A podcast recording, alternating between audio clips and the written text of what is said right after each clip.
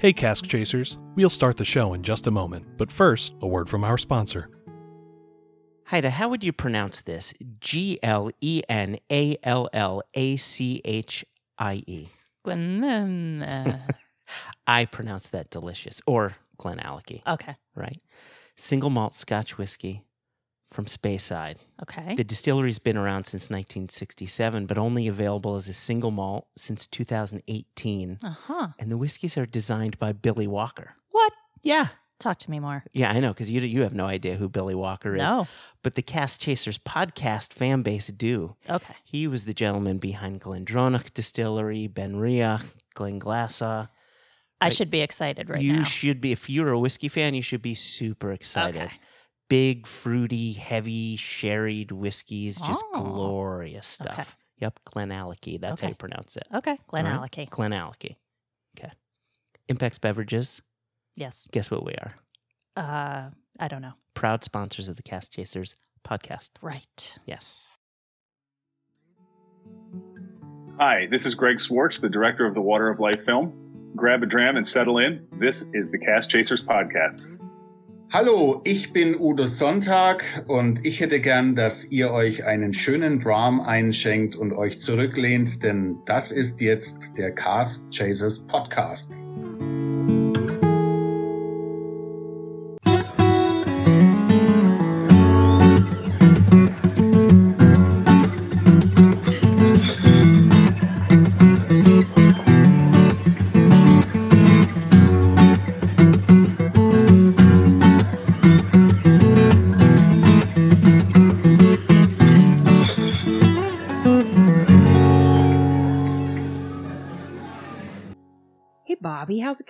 Hey, Katie, how are you? Good, good. How you does- feeling? Well, you know, pretty pretty sprightly these days. Yeah? You know, kind of over the the tired hump. So I noticed something different about you. Yes. You cut your hair. Ah, that's true. I thought you were going to say you're pregnant, but we've already covered that. Yeah. Bobby's not pregnant. oh, you meant I got you. I'm actually you. showing. You, I'm not- you're showing more than she Yeah, is, to be honest. COVID belly. Bobby's eating for two.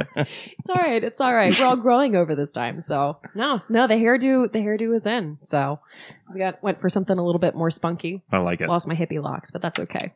So, Aaron, how are you doing, buddy? I'm doing you wanna, well. You want to talk you. about my hair too? I, it's lovely. It's fantastic. I I had terrible hair this morning, so I put on a hat. So now I've got a hat and then headphones over the hat, and I, I don't really know what's going on here.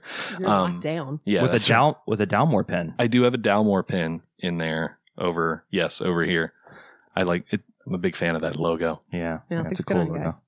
Well, I'm glad that uh, we're all looking our best, feeling our best, because if memory serves, you guys had a great conversation with the one and only Jim McEwan. We did. Not too We long did. ago. That Not was too long. amazing. It felt like it was like three minutes ago. know. It's just because the words were lasting, I think. I think that's what it was. Yeah. So he called us ugly a lot. He did. He did. I don't know who to report that to, but Mm. Barbara, we, we, we report that to his wife, and she'll say, "Yeah, he he does that." well, that's perfect because I think today we're catching up with some additional special guests who are really some of the biggest chroniclers of Jim's life, which is really exciting because to talk to the person is one thing, to kind of get some perspective on the people he's inspired to help tell that story is another. So I am about to welcome onto our lovely Cask Chasers podcast, Udo Sonntag, the biographer, Sir Jim, for Jim McEwan's uh, biography coming out soon. And also Greg Swartz, the director of the Water of Life film that we actually got to host a live viewing of for Cask Chasers. So welcome, guys. Very excited to have you. hey guys. Thanks for having us. Thank you very much for inviting me. Hello from Germany. Hello. Udo, between me and Katie, who pronounced your last name more correctly? Well, um, I need an example. Uh, how about you? Why, why why don't you pronounce your last name for us, and then I'll just say that I said it right. Sonntag.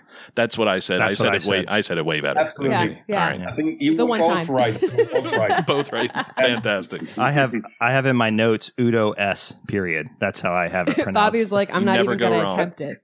If it's easier for you, just call me Udo Sunday because Sonntags means Sunday. Really? Oh. Each week I do have a name's name, uh, name's day. That's awesome. I like The it. pile of presents must be insane. So what what time is it there, Udo? Because I know Greg woke up at like four thirty this morning to be here, which is insane. Um, I'm not sure what time it is there in Germany. Well, uh, We have an afternoon at five o'clock p.m. Beautiful. and it's a decent. Uh, well, and I have a five o'clock drum in my hand. Beautiful. So that's the appropriate time. Greg, is it still stupid early in the morning? Yeah, it's eight o'clock now, just coming up on eight. Yeah. But you know what? You know what? You know the side benefit of doing this this early is um, my wife had to take the kids to school without me. It's So work. I didn't have to. No. Honey, I- I- honey, it's I- work. I, didn't. I didn't have to shepherd the uh, my kindergartner into her school with just you know with all these COVID protocols. It's like running a gauntlet every day. So That's awesome. Oh man, it's a good thing nobody's recording this, so that won't be embarrassing or come up in the future. I'm just That's- imagining like the orange cone drop off station that's already militant to begin with to drop your kids off, and then to add those Yeah. protocols in. I just you got to time yourself. Best time to get in and out. Now, the good thing is my daughter likes it going to school, so she she doesn't fight about going. So that, yeah. My kids, not so much. No. I don't even send them anymore. I'm like, if you guys don't want to, I'm just kidding. They have to. They have to go. That's how I. That's how I survive. So you, so you two had the honor of of you know following around Jim and uh, uh, other distillers and other people in the industry. But you know, we'll we'll, talk more about Jim because we just had him on, and um, I, I feel like this might be safe to say he was kind of the the flagship of the film in a way. Um, the pivot point, I guess, is the best way. Um, I've talked to you, but Greg, we've talked a lot. Um, and you know, we, we had, we had Brad on not too long ago. Um, I haven't read the book yet, Udo, but I will either A, when it becomes an English version or B, I learn German, uh, one of the two, because I think it's only in German now, right? It is uh, published in German right now, Yeah. but uh, on June 24th, it'll be available in English language. Perfect. Then I don't have to get Rosetta Stone. That's good. I, my challenge to you, Bobby, is to learn German before it comes out in English. my grandfather was German and he spoke German from time to time and that did nothing for me. So I Well, know Okay. that I won't be able to. Little Um, Anecdote that went absolutely Yeah, nowhere. yeah, I yeah, appreciate that. Sorry. it just it just cliff drop there. I Um, still good- I still want to hear you try and read maybe maybe just the first couple lines. Bobby Bird. all I remember from him was that window sounds like window in German. That's it. For some reason, that's the only thing that's ever. St- How do you say window? How do you say in German? window? It's got to be wrong. How do you say window? Fenster. See, Yep, sounds See? just like window. see there, guys. Nailed it. Maybe my grandfather was a liar. I don't know. your grandfather just pretended to speak German. Yeah. like, what are you saying? He's like, it's German. Grandpa's crazy. That's what's happening. He drank whiskey. No, he drank vodka, actually. So there you go. Anyway, so you guys got the opportunity to follow Jim around and really experience, you know, this this um this passion, this love, this art form. I know there was a technical side of it, and in writing the book, I'm sure getting it all in there and, get, and getting the film, getting as much as you can. A lot of it, from both point of views, had to go to the editing floor, right? Had to get cut and dropped. Um, and from what I know about talking to uh, you know authors and talking to people in film, sometimes that stuff goes on the floor that you wish could have stayed in. It just can't because of you know continuity or whatever. What was missed in the film? What was missed in the book that you would, off the top of your head, a memory or a thought that you thought, man, I wish I could have put that in, but it just for time's sake couldn't make it, or for whatever reason couldn't make it in. Uh, well, I mean, we, that's just the nature of filmmaking, you know, and we had, we, we really wanted to keep the film under 90 minutes. And so we are actually doing an extended cut that's about 10 minutes longer Oh, cool. right now that has a lot of the deleted scenes in it. There's, there's the one scene that's built around Jim that, that we deleted, uh, which I hate. I hate having to delete it, but we share it all the time as a deleted scene because it's great. Was uh, Jim talking about uh, recreating Port Charlotte and talking to the the last known person to have tried the original Port Charlotte? Wow. and uh, it's a very funny scene and uh, it's a it's a great story. Um, and you know that scene did not make it into the film just because it it just completely. It was, I think, the very last thing we cut, you know, to get it under 90 minutes. Because it, what happens is, unfortunately, we, we when we go on to, especially uh, on regular television, not streamers, they don't care how long stuff is, but like broadcast television has limits to how long things can be, and you have to be under certain amounts. And so, we went back and forth and back. I mean, we shot an entire sequence about Springbank that's not even in the film.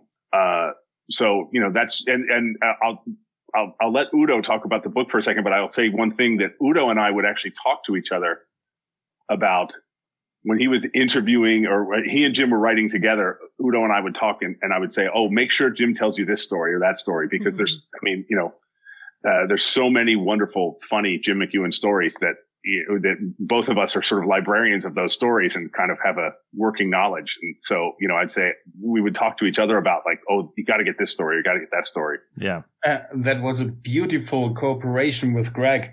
And instead of the book, which, uh, uh, instead of the film, which has a, a time limit, a book doesn't have a time limit.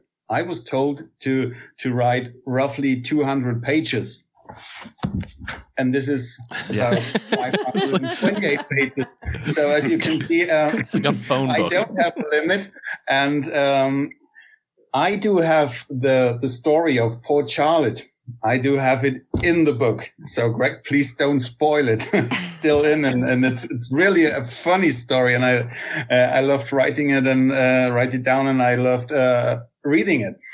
And when you ask what what uh, stories gonna uh, is missed, and then I think one chapter is really missing in the book, which I left out, and uh, it's a story about healthiness on Islay, because the the the Ileachs, the inhabitants of Islay, they do love eating Heinz salad sauce.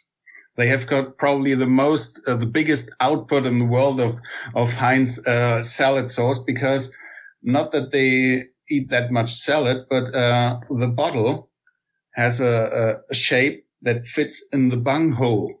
And um, there could be some Ah, stories clever. of uh, purchasing whiskey not the way you, the, you should. And this I uh, better left out. I think the people at Heinz would disagree. I think. Nothing but good. They, they say there's no, no such thing as bad marketing, right? Yeah, yeah, yeah, yeah. That's that's Inventive use. I think there might be. I think we might have found it. I, I think in 50 plus years of Jim's, you know, career, there's there's more stories lost, unfortunately, than there are that can fit into a film or in a book. Uh, I've heard. I've been lucky enough to be on a few Zoom calls with him and and um and and hear some of his stories. And there's got to be so many more out there that's missed. But I think what we can see, I, I guess, is the legacy. Uh, you know, the the Bruichladdich, the Bowmore, the the the influence he has on in the whiskey community. When you were visiting some of the other distilleries, did you see that influence? Uh, and it, it's kind of twine, intertwined, right? There's kind of a there's kind of a I guess a vein that kind of run runs through the Scotch whiskey world where everybody has touched one another and kind of influenced the other person. Specifically in Islay, did you see that influence Yeah. throughout? you know, I- I'll tell you one way I saw it. Not while we were shooting the film, but while we've been screening the film. Uh, we I've I've yet to meet these people in person, but we met uh, the people in Norway who own the world's northernmost distillery. It's above the Arctic Circle, Mm. And um, it's called Aurora Spirits Distillery. And you know, they they reached out to us. They actually did a screening of the film for. They have like a private whiskey club there because it's 600 miles above the Arctic Circle. Um, and they're great, and they are big, not just fans of Bruichladdich, but they're fans of Jim, and they've never met Jim. You know, they've been inspired by the sort of Bruichladdich ethos when they. The entire idea to start the distillery was born six years ago. They went to Islay just as whiskey fans, and they actually met with Adam Hannett while they were there. Not as not a business meeting, just they went to visit the distillery, and you know they've they've really kind of tried to apply a sort of similar approach and ethos to their distillery without ever having met Jim, you know, and, and I've actually said that to Jim before that, you know, he, he has now reached people that are now two or three people removed from him, you know, that it's, it's like sort of a musician whose music is, you know, reached a point where there's fans and musicians inspired that are two or three down the line. From your guys' perspective, what was what was the moment or what was the story that kind of helped all of this click and helped you figure out how to take somebody who does have this larger than life legacy, um, both as an individual and within the whiskey industry, and figure out how to narrow it down so you could capture that, but also make it capture the story around him, right? And do it in a way that's appealed to so many different people, even if they themselves haven't been as immersed in the whiskey industry themselves. Well, I think for us, I mean, I think in a way, I mean, Udo obviously, Udo and Jim worked together on the book and they knew right away this, what the parameters of the book was going to be. Uh, you know what I mean? They knew who it was about and what it was going. But you know, we were we started out by shooting uh, all over Scotland. We went to 16 distilleries, and and you know, we knew. Uh, our cinematographer, who you guys know, Brad, uh, Brad and I were the first two people on our team that, you know, I sat down with him and we went through distilleries we wanted to feature. And, and in a way, I don't want to sound like we were basing it on distilleries we were fans of, but it was the reasons we were fans of them. Like we liked what they did and how they did it, you know, and we liked that they were transparent. We liked that they were experimental. We liked that they were welcoming. Um, and then we started out kind of looking at all of them on an even keel and then it just slowly became more and more apparent. At, and I don't mean while we were shooting. It did a little bit while we were shooting, but it also happened more in the prep when Brad and I, Brad has this amazing, um, we call it his, uh, Dutch bothy in his basement. He's converted his basement into a whiskey lair. And, uh, it's, um, uh, and he and I were, sit- we spent a couple of nights down there drinking and planning and making notes, which the notes are funny because they're illegible. Um, whi- whiskey like is not, whiskey does not help your handwriting. I will tell you that. Um, and my handwriting is pretty crap to begin with. So, but, but, you know, we, we, we wanted a story that was inspiring and we wanted a story that was about whiskey, but it was about people that was inspiring. And then my mother-in-law, for example, is the person I always reference. My mother-in-law does not drink. And I wanted to tell a story that she would like as much as someone who, who did drink, you know, um, and, and, and she, she really did enjoy it very much. I mean, she's seen the film a couple of times um, you know, she's sort of been a forced audience, I think, a few times, but, but I do think she liked it, you know, and that, that was something we, we knew from the get go. And, you know, there's a couple of films that we've always kind of used as a touchstone creatively. Um, there's the, you know, the Chef's Table series on Netflix, which was all kind of grew out of the film Jiro Dreams of Sushi. And what they did is that film isn't about sushi. It's about the world's most respected sushi chef and about what makes him that and what makes him, you know, I think when they made that film, I think he was, he was in his, I think late eighties and he was still running his restaurant and training his sons to take over for him. And, you know, and the story was much more dramatic and personal and it was about sushi, you know, and we were actually quite lucky, uh, in our case is that we, our film, one of our two editors on the film is actually one of the editors from the chef's table. Like we reached out to the post production Oh. team from them and, and said, you know, this is the kind of storytelling we want to do. Um, and you know, it's a, it's a, a lot of, a lot of documentaries I think can be a little bit just talking heads. And we didn't want to be talking heads. We wanted it to be dramatic and visual and big and, and, and yes, we all live in Los Angeles, but we don't really think of ourselves as Hollywood filmmakers. We, we are independent filmmakers, but we wanted to bring a sort of a Hollywood sensibility to it. We weren't afraid to get cinematic. We weren't afraid to get big. We weren't afraid to bust out the drone. You know, we, uh, I don't know if you guys have met Alphonse yet, our drone pilot, but we actually rented a separate car for him from the rest of the crew. And he would have a different list every day to go what he was going to do. He would leave every day on his own shot list to go shoot different things because we were sitting inside interviewing people. So we- he was outside. And that's why Alphonse, we, our joke on our crew is that we call him the outdoor whiskey. Um, the, uh, you don't, it's not a whiskey meant to be drunk inside. He's an outdoor whiskey. Uh, so uh, anyway, sorry, I'm, I'm, I'm, I'm excited and I'm rambling now. So, um, no, no, I'll- that's I'll, perfect. You know, I'll- There's I'll- lots to ramble about, and, and well deserved. yeah. one of the things I loved about the film, there was a there's there's so much honesty in it. Towards the end, there's this conversation with Mark uh, Reynier about the conflict between selling Bruichladdich to you know a larger company, and you know Jim's decision to do that, and then you know Mark's opinion on that, and how they were vastly different. I thought that was I don't want to use uncomfortable in a little way, but also important and also very honest. And I'm I'm happy you captured that because I think it really showed the direction and the passion, but yet also the importance of you know going big or staying small and things like that. Uh, well, thank you. Um, uh, you know, I, that was important to us, you know, and it's funny because we actually interviewed, if you look carefully when you watch the film, if you look really carefully, you can see Mark is in different clothes because what, what that is, is we actually interviewed him two different times.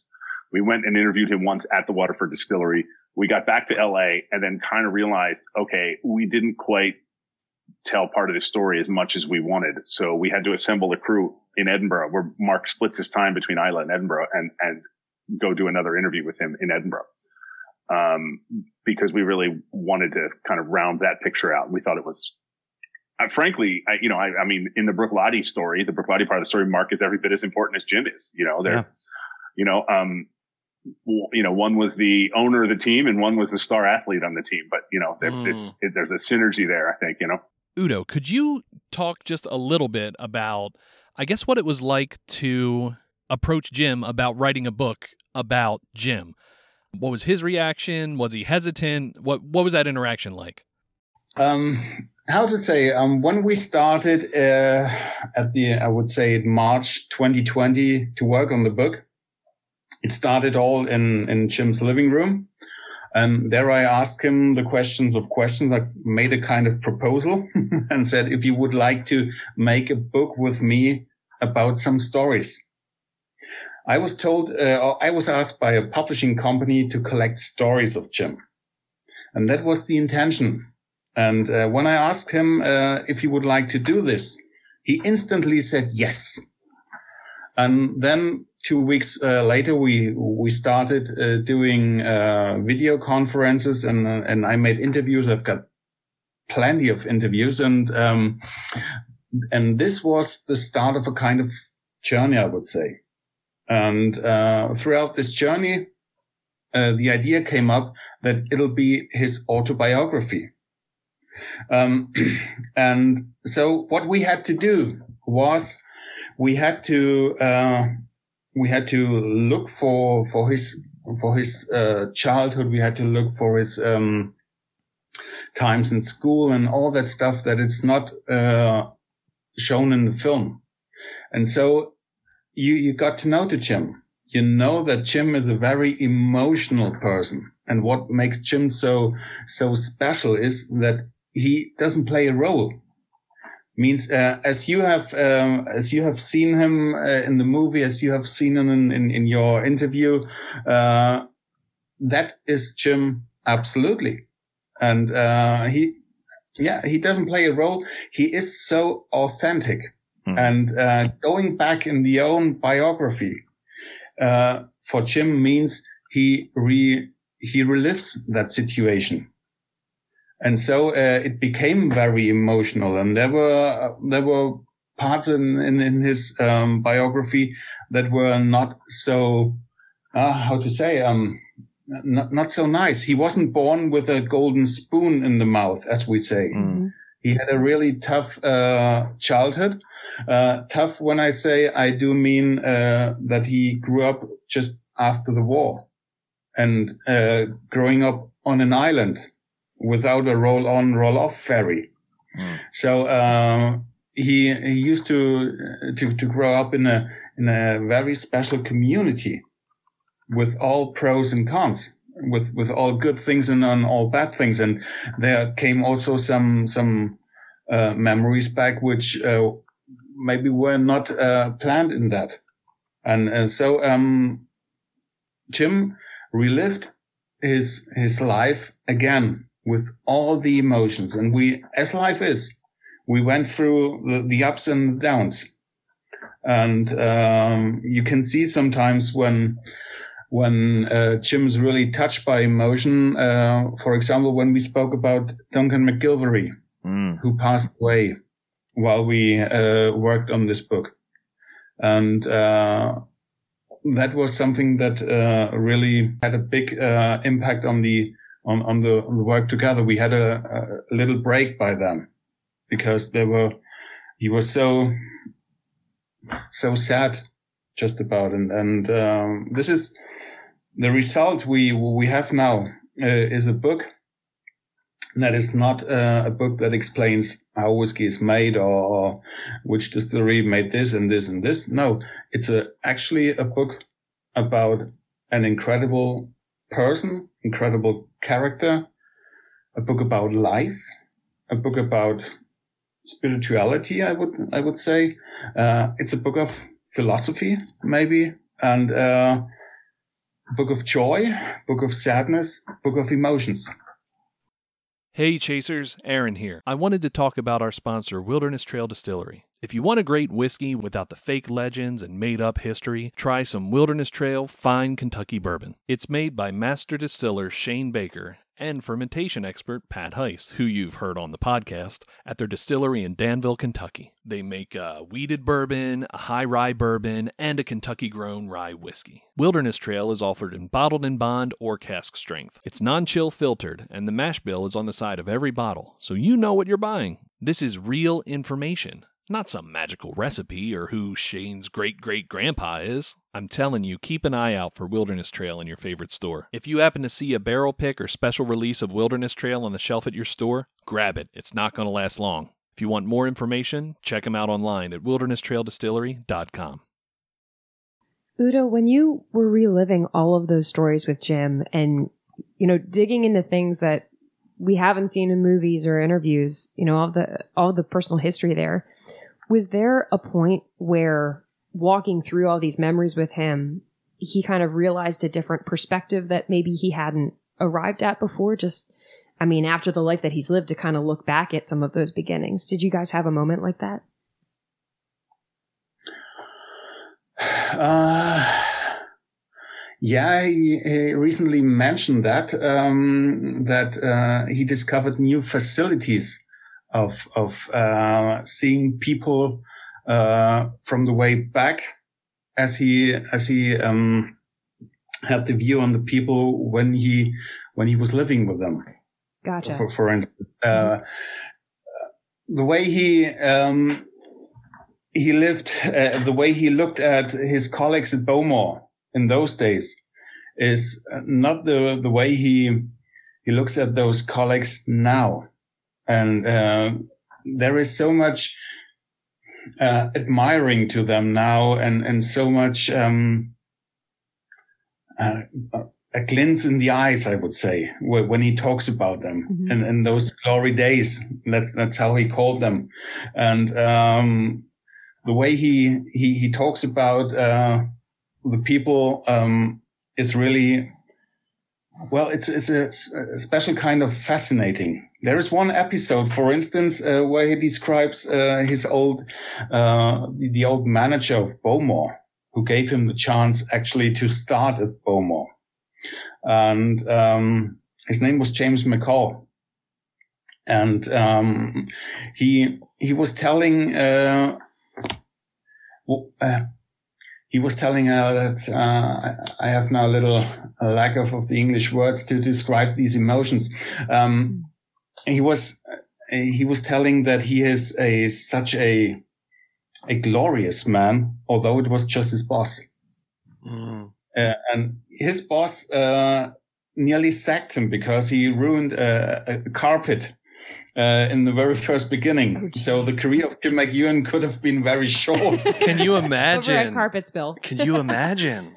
his his job was uh, to light up the the chimney, and he was absolutely exactly told how to do it. But as a, a 15 and 16 year old lad, what did he do? He take a shovel and and and, and put some burning uh, peat and walked through the office, and he dropped down a burning peat, and it dropped on the floor, and he uh, put the the the burning peat in the oven or in, in, in the chimney. And but there was that big hole that really big hole in the carpet. And, and he said oh shit uh, the, the boss is gonna come. And uh, so what did he do? He tried to uh, to cover this hole um, with a desk just putting the desk over it and uh, doing like I'm imagining Well, like the middle I of the did nothing. floor. Just let's just move this here. No one will notice. and then he he ran out, um, but he opened the window because it was smelly, of course, burning. And um, w- what happened actually was uh, that uh, Jim was told to to return, and uh, the boss said, "Do you have to tell me something?" Uh, and Jim said, "No," as probably most of us would have done. And uh, I think in this moment, Jim must have been very much scared of his boss. Mm. But um, when he looked back on this episode, he said he learned one of the most important things of his life. Whenever you did, uh, whenever you did a mistake, then be honest and tell this. And the boss told him, well, uh, you haven't been honest to me. And uh, usually I should sack you, but uh, you will pay this carpet because it's, it's from 70, 79 when the distillery was uh, oh my made. god. And, and then Jim turned white, of course, but uh, it was pure lies. The, the, the carpet was I was gonna- anyway. and he's still paying it off today. Today, to this day. That's why he keeps asking for paychecks. Right, ten pounds, ten pounds, right? But uh, Jim absolutely wanted to have the job as a Cooper, absolutely, and so he accepted this. Uh, um, this was his boss said, and um, so now James McCall was really one of his lifetime heroes. I've I've gotten to chat No, with Jim twice. Uh, we interviewed him, of course, and then on a, on a previous time, I, I got to talk to him. My regret both times is not digging more into the Cooper um, Mm. situation. And we, thanks to Greg, we actually had an interview with the Cooper Shug. Um, it's one of my favorite interviews. It's I find Cooperage, the idea of the barrel and how important the barrel is, to be so underrated and, and important. But um, I have a question for both both of you, and you talked Udo. You said earlier the philosophy, and that's kind of the direction I want to go here.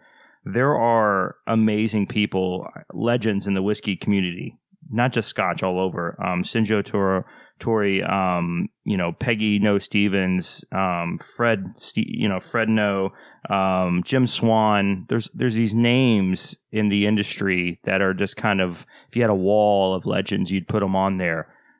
I know the my opinion, but I want to hear yours because besides his wife and family, I think you guys have been the most invested. Why Jim? Why is Jim on this wall? Why does he? Where is his place and why? In your opinion?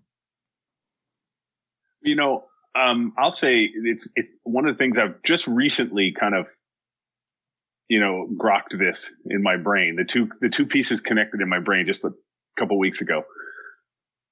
It's easy to forget. Jim is so charismatic and and outspoken and funny and friendly. It's easy to forget that he's a genius whiskey maker.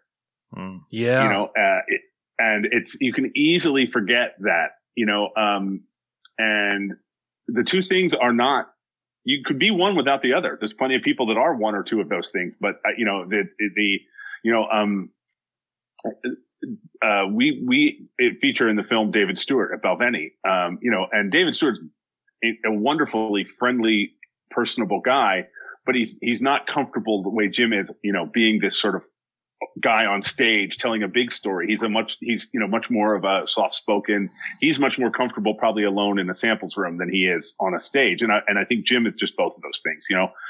Um, David Stewart's clearly every bit as accomplished as Jim is. Um, but, uh, it, you know, his personality is just so different. So I, I, I think that is a, a, a big difference maker for us. Uh, you know, the, the, from a cinematic standpoint. kind of that he brought the the biggest pieces of that larger than life personality and aspect to the industry and kind of just personified it. it sounds like. Well, and it came across that Well, way and too. he, and I, and I think he channeled it for the, to help whiskey.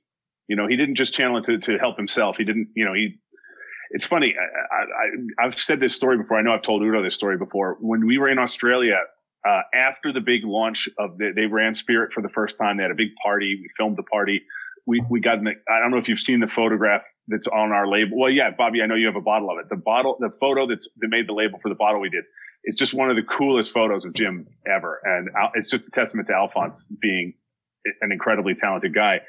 But right after that, Jim and I were chatting. We were no longer recording. The cameras were put away. And he said to me, when I was a Cooper, I always looked up to the older Coopers because they would stand around and tell funny stories while they were recoupering barrels. And they were so funny. And he said, that's what I wanted with my life. And it never really happened. And I, and I said, I almost said this to, to, to Jim.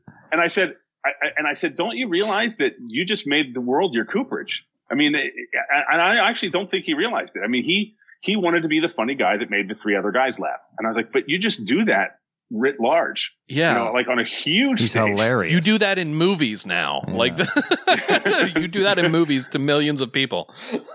So, so Udo, toss it to you. I mean, and I mean this rhetorically, of course. Why is Jim worth writing a book about? I think, um, well, if there wouldn't be a Jim McEwan, we wouldn't have single malt. It's Hmm. as simple as that. Bold. That's bold. When when Jim uh, when Jim uh, I said, well, I would say climbed up this the uh, the stage everybody was drinking uh, blended whiskey. The percentage of selling of, of single malt was one or two percent, something like that. Uh, but he brought the the message of of single malt to the world, and he did it without taking himself as a person too serious. He always uh, set hit um, set the the spot on Scotland, on whiskey in general, uh, on on Islay, not to himself. But uh, with Jim, you you um, have a person which you don't find very often. Uh, he lives his life with with a with a headline saying "Do it with passion or leave it," and uh, I, am sure when when you have to when when you have contact with him, you have instantly that experience that this man is a is a passion on two two legs, and whatever he does, he does really with passion, and and that is something that is really worth telling. And uh, for me, uh, he was a kind of hero. I've been doing whiskey tastings for ages, and I have always been uh, telling about him and his whiskey and uh, the way he does whiskey, because he's a sort of, let's say, Captain James T. Kirk. he went in the whiskey world where no one has gone before. And um, by by knowing this, I I was really lucky and I I, I was really uh, privileged, I would say, to uh, to spend a very intensive year with him working on that book, and I found uh, a really a true friend in him, and that is uh, also something very very uh, special and very exciting. But if you if you ask why should it be on on that on that list, look what he has done. He brought the single malt to the world. He ran the Bowmore distillery. He was the ambassador of Islay. Uh, he he made a, a, a, ruin to a glorious uh, uh distillery. And we're talking about Bruichladdich. And uh, he made that one distillery is not just a, a one trick horse. He made a beautiful whiskey which isn't peated at all. He does Port Charlotte, but not the way the other Islay distilleries does. He does a, a very special way of, of distilling, low and slow, to get the very fine flavors in the bottle. And what did he do as well? He made it, he created the most peated, smokiest whiskey that there is on the planet. He was told that the Islay whiskey can't be higher than 80 parts per million, uh, 50 parts per million. But uh, then he said, well, but we did one with, with 80 parts per million. It's called Octomore. What did he do else? He, he created a distillery, Art Ardnamurchan. He designed the shape of, of the stills. He, he designed the way of, of, of doing it. And uh, I think there, he's, the most talented uh, whiskey maker in the world, I would say, because he started as a cooper, and he ended up well. Wait, uh, and he didn't end it up. He he ended his career up by having uh, built Ardnamurchan or having designed Ardnamurchan, and he has inspired so many people. And when I was working on the book, I had lots of interviews with other uh, people from the whiskey industry, like like Greg told um, uh, and I had also these guys from Australia there. And when, when they heard the name Jim McEwan, the eyes went up and, and, and uh, the smile came up. He's so, uh, you called him charismatic. I would uh, say, uh, he's so, um, inspiring and, and he gives so much uh, enthusiasm and he's so good in, in, in giving people a chance for for instance, I have never ever written a book before. This is my very first. it's pretty hefty first I, attempt. I like it. Uh, and uh, about one and a half years ago, I've never had the idea of, of, of writing a book. Uh, but um, Jim said that there are no coincidences in the world. Um,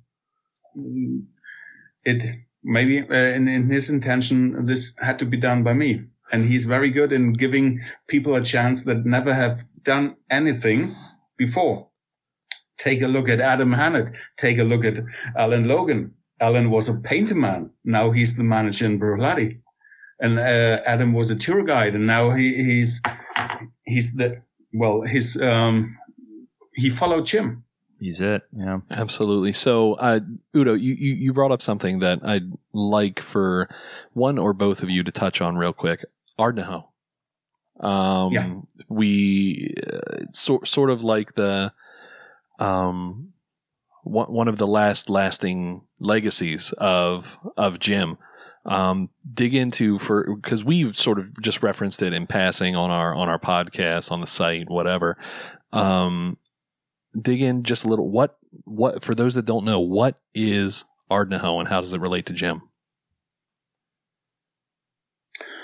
Ardnahoe is a distillery uh, which was built quite um, quite just a few years ago. Um, I think it was 2017 they started. Correct correct me if I'm wrong. No, that's right. Yeah. And uh, the very first drops of Ardnahoe came out of the still in uh, end of October, beginning of November 2018. And um, Greg, you were there when the first drops came out. Was it I- right? I, I, well, I tasted the very first new make on the first distillate of, of the first spirit run. Wow.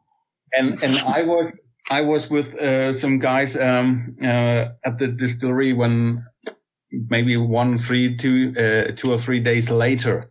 Um, maybe we have met on the island because Jim told me uh, that uh, I was also amongst the first 50 people to taste that.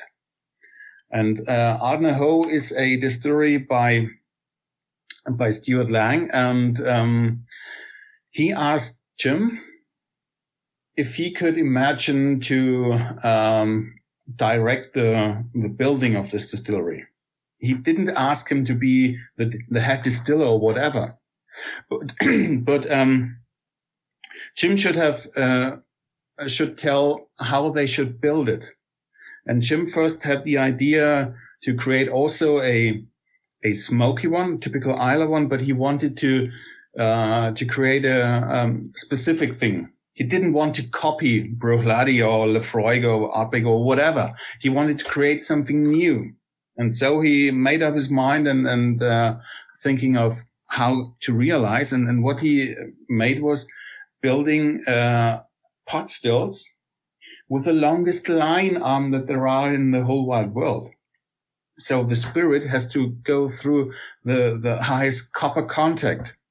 And copper contact uh, means that there are uh, many, many fruit flavors in, in the spirit itself. And it's um, what it uh, what he also did was um, that he um, uh, that the the evaporation condense in a um, uh, I'm looking for the English words in a worm tub Worm tub, which yeah. is quite quite unique. So it slows down very very gentle. It's like barbecue. Mm. When you do when you do a steak, a real big ribeye steak, you need lots of heat. You have to take it on 800 degrees and turn it off, and then it's fine. But if you do a a, uh, a pulled pork, you need to do it low and slow for for hours and hours and hours, and then it's tender. You can take your teeth out and you can chew it without. and what? Uh, When's that book what coming out? what Jim did was uh, he he made such a such a slow uh, uh, distillation that the result of this uh, and I, I think we don't tell a secret uh, greg you had it in your mouth i had it in my mouth uh, it's such a beautiful fruity new make. And if you think of what will be there in the next maybe 10 years and when you pour uh, out the bung of a cask and, and pour yourself a dram of this this must be paradise. And this is not a paradise by accident because this idea of, of liquid paradise has been in the head of Jim before. Mhm. He has seen the spirit before it was, before it was one brick on the other. And that is why he's so genius. You know, um, I will tell you a quick anecdote about that. That's why I picked this up. So this is a Port Charlotte 10 year old. This was released while the, right around the exact same time that the, um, Ardnahoe ran New Make for the first time. And Adam Hannett, I asked Adam about if he had tried New Make from Ardnahoe yet, because it was literally like the day after they'd run Spirit. And he said, no, I haven't, but I've, I've heard lots of people talking about it on the island. This was like the second day. And he said, I spent the last year confident that this whiskey was going to be a world beating whiskey. But I realized I was reminded today that Jim is still out there making whiskey and you always have to just keep upping your game and upping your game and upping your game because in essence, I mean, he was just being anecdotal, but in essence, he was then competing with Jim. I mean, Ardnahoe hasn't even released a whiskey yet, but at the same time, it's that mindset that there's, you know, it's not just Jim. There's dozens and dozens of other people that are making great whiskeys, but you know, uh, he, you can't get complacent, you know? Um, and it's, I, I just, I thought it was an interesting, Adam is always very eloquent and humble in his respect for Jim and, and not just in a random way saying, I respect him a lot. He, he will give you very specific examples of how that manifests. And I always remember that talking about the Port Charlotte 10 year old and, um, you know, uh, I, I, uh, it's interesting that with Ardnahoe, I always felt like, you know, um, let's face it, Jim's the band, the band that Jim is going to be remembered for for the rest of his life is Bruichladdich. Sure. You know, that's, that's the first, that's the first thing he'll always be remembered for. But it was like, it, it was almost like a musician who had a couple of really great creative ideas in a drawer that he hadn't yet experimented with or explored. And then all of a sudden, you know, the other, the other analogy I always compare to is, is golf course design. You know, now you have like, you'll have re- retired golfers who go design a course. Well, this was Jim no longer golfing. He was designing the course. I love that. Um, Yeah. he was like, oh, worm, no one, no one does worm tubs on Islay. This, let's make this huge lyne arm. Let's do this. Let's, let's make the, the spear. And, and the good thing with, with Hunter Laing owning it was they weren't like a scrappy startup where they had to worry about paying their bills every day. They could do low and slow. They could let the, they don't have to release the whiskey the day after it turns three years old. They could wait. You know, they, now it's been, you know, longer. And I think, I think they are saying five years. Uh, at least they were. Uh, I, but I honestly don't know. So, you know, it was, it was really like all these sort of like, like, I just imagine Jim has like a drawer full of graph paper with ideas on it that he never got to do before. And he was like, here it is. And he like showed up at Ardnahoe with his list of stuff. Like, let's do this and this and this. Well, and that's the thing. I mean, uh, head distillers, distillery managers, uh, they they all come and go, and I mean every everything come comes and goes to a certain point. But as long as that, as long as the things that he designed in that distillery and the ideas he came up with in Ardnahoe are functioning, that's a piece of Jim that we're gonna be able to latch onto for years and years and years and years and years to come. And I just always thought that was that I just always thought that was beautiful. So I'm I'm gl- really glad Udo that you went into sort of the specifics there, and I'm really jealous of you, Greg, that you got to taste the first new make. Uh, as we as we wrap it up, um, I got the signal from our director that we need to shut up now. Um, no, but we'll be here all day with you guys. 'cause yeah, yeah, awesome. I, I could talk Um, forever, honestly. I- I do, I do have something I need to tell you before you, before we wrap it up though. I've been Uh-oh. saving this for you guys especially. Say it, Heartbeat. say it. No, no, no, you'll like it. It's about Shug. Oh, Um, oh, Shug. I So, uh, so in no, uh, we did an advanced screening of the film in Glasgow in November 2019 and Shug was there and Jim was there. Uh, Jim flew over from Islay to go to the screening and I introduced the two of them in the lobby of the movie theater beforehand. And, uh, one of the things that really stuck with me is, and it's funny, I know Bobby, you and I have spoken about this before, that my father was a Marine. Hmm. And I've noticed something about my dad growing up. My dad never ever said, I used to be a Marine. He was a Marine, period right. the rest of his life. I mean, he got, he was discharged from the Marine Corps when he was 21 years old, but he was a Marine until he died. Yeah. Coopers are the same way. Jim Shug said to him, uh, Jim, I, I, you know, I know you're a Cooper. I'm a Cooper too. My name is Shug. And they shook hands and Jim, and then they started, you know, talking Cooper talk for a few minutes. And then of course, Jim being Jim said, I noticed we also both have a chin dimple. Um, do you know who your father is? um, but you know, it's it's funny because Jim talks about coopering not as something in his past. I mean, I, I Udo, maybe you know, I, I bet you Jim hasn't raised a barrel in 20 years, you know, um, but but because of the insanely intense apprenticeship that they serve, they're coopers for the rest of their lives. that just speaks volumes Cool to the, the the work and I mean just the the imprint that you can have on it from that perspective. And that was one of the first episodes that I actually did with Bobby and Aaron, and that one will always stick out to me because you know I was still learning so much about the technical process and and the people that go into making this craft and. You, you know the conversation with Shug just captured so many of that, or so many of those aspects, and just his personality, right? Just shown through as kind of here, here's your introduction to the world of whiskey making, and it's been a ride since then. So that's awesome for him. You know, Real quick, right before we go, um, from each of you, is there anything specific you want to promote? Anything specific that's What coming could, out? What could they possibly want to promote? Uh, nothing. There's nothing at all. All right, guys, take care. Anything specific you guys want to promote? Uh, Udo, I'll have you go first, and then Greg from you. And if you want to say where people can follow you on social media, you can do that as well. So I'm very proud and I'm very happy to to tell you that Jim's biography will also appear in uh, in the English version, not only in the German version, uh, on June the 24th. And in the States, you can uh, purchase one copy of this uh, book, which I I truly recommend. It's called A Journeyman's Journey, and you can uh, buy it at uh, Greg's website, which is wateroflifefilm.com. Um, just uh, you can pre-order it, and, and then it'll be shipped to you straight when when when you ordered it. And we are talking about a 488 pages book with uh, lots of story of Jim, with very much emotion, with uh, a Jim you you might know already, and with lots of facets you haven't heard of Jim. This I can assure.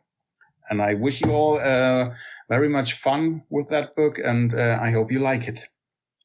Thank you. Thanks, Udo. Greg, what you got? Aside from, I, I I also mean- I want to bring up real quick. Uh, Greg is wearing a Dramfine podcast T-shirt right now. Um, they're friends of ours. We're, at, we're uh, we we know the the girls from Dramfine, and I I I, I saw him walking. I, Is he wearing a Dramfine T-shirt? So I just wanted to bring that up that you're representing over there. All right, Great Greg, podcast. where where can people where Um, can people follow you? What do you got coming up? Yeah, I, I- you know, so um, we're still doing loads and loads of online events. Um, wh- where uh, what we've been trying to do is pair the film up with a lot of special one-off things to make each each different screening special. Um, I don't have a specific thing to announce right now because we're doing so many of them, but all of them are listed at all of our social media, which is always Water of Life Film.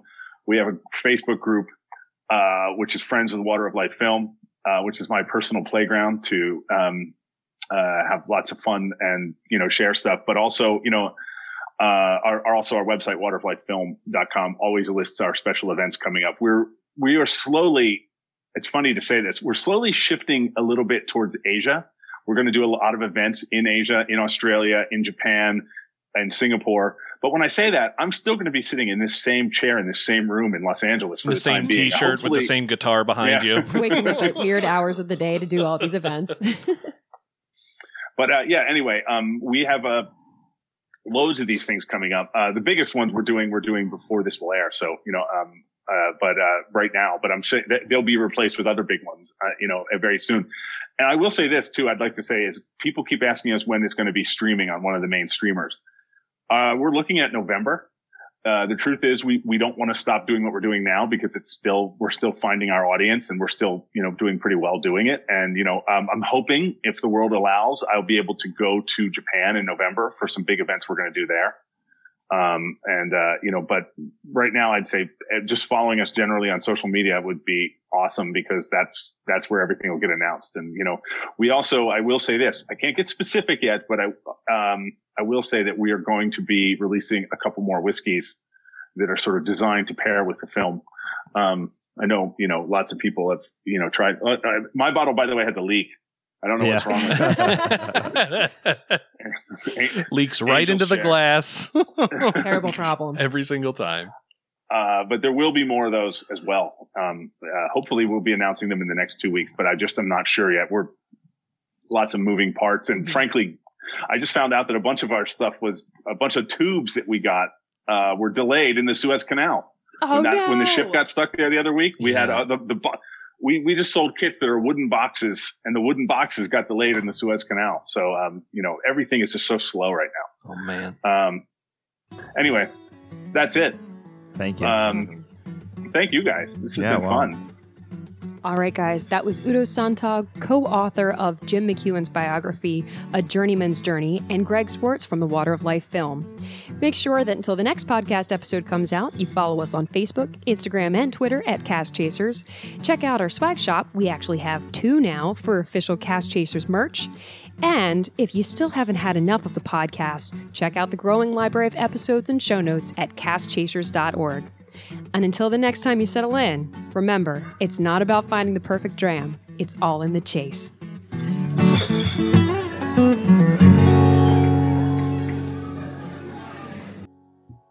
Exactly. All right. All right, cool. After a few whiskeys, you can move anything. That's, That's true. true. That's Oh, true. that's and then after a few more, you can't move anything Yeah. anymore. There's a balance. After a few whiskeys more, after another few whiskeys, everything starts moving anyway. I'm gonna go ahead and write that sound clip down because that's a keeper. That's a keeper. Put it on a Oh, t shirt. man. That's Hello, this is Udo Sonntag, and together with Jim McEwan, I wrote his biography called A Journeyman's Journey. And pour yourself and settle in. This is Cask Chasers Drum uh, pod. Shit. so we'll use the German one. Is- Oh, sorry.